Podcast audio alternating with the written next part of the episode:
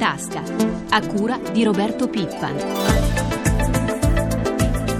Buongiorno da Elisabetta Tanini, in primo piano la manovra economica, ma anche le parole del Presidente della Commissione europea Barroso che esorta l'Europa a puntare sulla crescita. Di questo e altro parliamo con l'economista Carlo Della Ringa, docente all'Università Cattolica Sacro Cuore di Milano. Buongiorno. Buongiorno a lei e agli ascoltatori.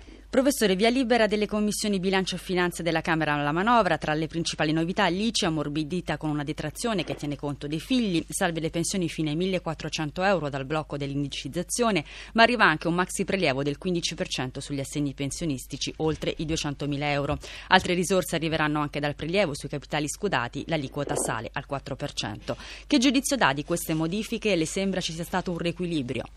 Beh, certamente eh, sono stati alleggeriti gli interventi sulle pensioni più basse, eh, garantendo l'indicizzazione fino a una soglia di 1400 euro che comprenderà eh, la grande maggioranza delle pensioni. E anche per quanto riguarda l'imposta sulla casa, eh, diciamo che i, i valori catastali più bassi sono stati colpiti meno ed è stato introdotto anche una sorta di quoziente familiare eh, che va nella direzione di aiutare le famiglie più numerose. Ecco, anche diciamo, l'introduzione di, una, eh, di, un contributo di solidarietà per le pensioni più alte va eh, nella direzione di rendere la manovra più equa o meno ingiusta, come la si voglia chiamare. Quindi questo è positivo. Ecco, certamente il fatto di trovare le risorse eh, inasprendo la tassazione eh, rafforza l'idea che la manovra è più basata sull'aumento del gettito fiscale che non a- attraverso la riduzione delle spese. Questo può tranquillizzare i mercati e i nostri eh, partner dell'euro, ma avrà certamente un effetto recessivo sull'economia. Professore, eh, tra le altre misure anche le liberalizzazioni dal 2012 è prevista la vendita dei farmaci C anche nelle parafarmacie, forte l'opposizione dei farmacisti, mentre sono escluse dalle liberalizzazioni i taxi. Eh, professore, nel nostro paese ancora una volta ci sono forti resistenze da parte delle lobby che penalizzano il mercato e soprattutto i consumatori. Perché non si riesce a fare le liberalizzazioni come negli altri paesi europei? Eh, questo scomparire e ricomparire delle liberalizzazioni che sembravano uscire dalla manovra e poi sono rientrate dalla finestra per eh, tutto il 2012, quindi è positivo questo che siano ricomparse, però dà un'idea effettivamente delle difficoltà che dovranno essere superate per vincere la resistenza dei gruppi di operatori interessati a queste liberalizzazioni, anche il fatto di escludere i taxi è significativo, le difficoltà saranno enormi, ma d'altra parte, come si è detto prima, se la manovra ha carattere recessivo deve essere riequilibrata da interventi che possono facilitare la crescita e soprattutto contraddire, smentire quelle previsioni di caduta della nostra crescita che riguardano l'anno prossimo. Non c'è dubbio, infatti, come dice anche tutte le autorità eh, europee, che se non c'è ripresa il peso del debito rischia di rimanere eh, diciamo molto difficile da rifinanziare nel prossimo futuro. Professore, resti con noi perché le faccio sentire una scheda sul nostro export. I dati del terzo trimestre sono positivi. Sentiamo Marco Sabene. Crescono le esportazioni italiane nel terzo trimestre dell'anno, l'incremento è del 13% circa e a sottolinearlo è l'Istat. A guidare la classifica degli incrementi è il centro con un più 6,7%, seguono il nord-ovest più 3% e il nord-est più 2%. Particolarmente elevato è l'aumento per quanto riguarda l'Italia insulare, più 16,7%, mentre per le altre aree si registrano tassi di crescita tra il 12 e il 13,7%. Le regioni che contribuiscono maggiormente a questa crescita crescita sono l'Emilia Romagna, la Toscana e il Lazio. Uno dei dati più significativi è quello della crescita delle esportazioni della Lombardia verso la Germania. Decisamente dinamiche le vendite sui mercati esteri di metalli da parte delle nostre regioni, con particolare riferimento ai macchinari e agli apparecchi dall'Emilia Romagna, dalla Lombardia e dal Veneto e di prodotti petroliferi raffinati dalla Sicilia. Una flessione per l'export tuttavia si registra per i mezzi di trasporto dal Veneto, dalla Sardegna e dalla Sicilia e per i prodotti petroliferi raffinati dal Friuli Venezia Venezia Giulia.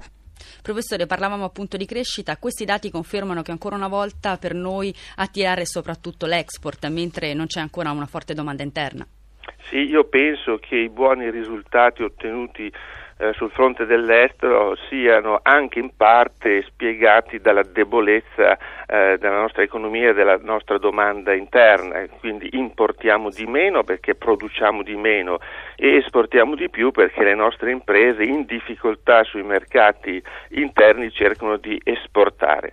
E speriamo anche che sia un segno di eh, ritrovata vitalità e anche ritrovata competitività e che sia iniziato col processo di ristrutturazione che può permettere alla nostra economia di guadagnare almeno parte eh, di quella competitività che ha perso in questi dieci anni. Ma ripeto, deve essere rilanciata anche in qualche misura la fiducia degli operatori, quindi la domanda interna nel nostro Paese. Professore, parliamo di Fiat perché è stato concluso il nuovo contratto dell'auto che varrà per oltre 86.000 dipendenti. Tra le novità principali per il 2012 i lavoratori riceveranno un premio straordinario di 600 euro, l'azienda potrà chiedere di lavorare il sabato e fino a 120 ore di straordinario. Sono previste inoltre riduzioni delle pause da 40 a 30 minuti. C'è la clausola di responsabilità in base alla quale chi non rispetta gli accordi verrà sanzionato. Il nuovo contratto è stato sottoscritto da FIM, Wilm, Fismic e UGL. Non ha firmato la FIOM che dunque dal primo gennaio non avrà più delegati in fabbrica. Professore, che cosa ci guadagnano gli operai di Fiat e che cosa ci perdono? Innanzitutto era necessario chiudere questa vicenda perché la Fiat come ogni grande multinazionale che investe in un paese eh, ha bisogno di certezze eh, per eh, programmare la propria attività e quindi questo è positivo. E poi devo dire che con questo contratto si è avviato anche la possibilità di rafforzare quel circuito virtuoso fra maggiore flessibilità e produttività da un lato e maggiore salario dall'altro che può andare bene sia per le aziende che per i lavoratori. Spiace la mancata firma unitaria, ma il contratto vale per 12 mesi, alla fine di questi 12 mesi con il rinnovo anche del contratto nazionale metalmeccanico io spero che le posizioni di tutti i sindacati possano tornare ad essere unitarie. Grazie professor Carlo Della Ringa per essere stato con noi, buona giornata.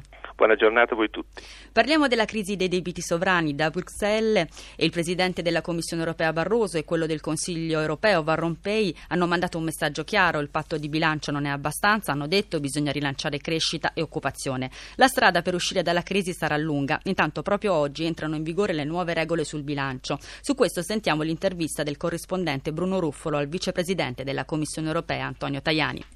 Vicepresidente Tajani, allora oggi entrano in vigore le nuove regole di disciplina di bilancio. Quanto sono importanti queste per il futuro dell'Europa? È un passo importante nella direzione di una governance europea dell'economia e della finanza. Noi abbiamo bisogno di più Europa, di una tutela dell'interesse collettivo. Il pacchetto che il Parlamento e il Consiglio hanno approvato vanno assolutamente in questa direzione, che poi è la direzione imboccata anche dal Consiglio della scorsa settimana. Dopo Standard Poor's arriva la minaccia di Moody's. Questi giudizi delle agenzie continuano a creare problemi alla vigilia o durante avvenimenti importanti per quanto riguarda l'Unione Europea. Serve una regolamentazione far capire che non si può entrare a volte a gamba tesa. Si può in qualche modo avere una soluzione rispetto alla decisione della Gran Bretagna di restare fuori dall'accordo di venerdì scorso? L'Europa ha bisogno della Gran Bretagna, ma anche la Gran Bretagna ha bisogno dell'Europa. Ritengo che l'arma del dialogo sia lo strumento più utile. Da Bruxelles, linea allo studio. I timori per l'Eurozona continuano a condizionare negativamente le borse che ieri hanno chiuso il ribasso. Per fare il punto e analizzare l'andamento delle piazze asiatiche questa mattina ci colleghiamo con Milano con Riccardo Venchiarutti. Buongiorno. Sì, buongiorno. Un'apertura all'insegna dell'incertezza per i mercati finanziari dopo le debolezze di ieri originate dalle perplessità tedesche sul rafforzamento del fondo salva stati. Andiamo subito a vedere cosa accade sui mercati asiatici. Shanghai cede lo 0,73%, mentre Hong Kong è sostanzialmente ferma, eh, meno 0,01%. Per quanto riguarda Tokyo, l'indice Nikkei segna meno 0,39%. Ieri in serata Wall Street il Dow Jones aveva lasciato lo 0,55%, il Nasdaq lo 0,86%. In Europa Parigi meno 0,35, Francoforte meno 0,19, Londra in controtendenza aveva recuperato l'1,15, a Milano Milano l'indice dei titoli principali ceduto lo 0,31%. Ancora tensioni sui nostri titoli di Stato.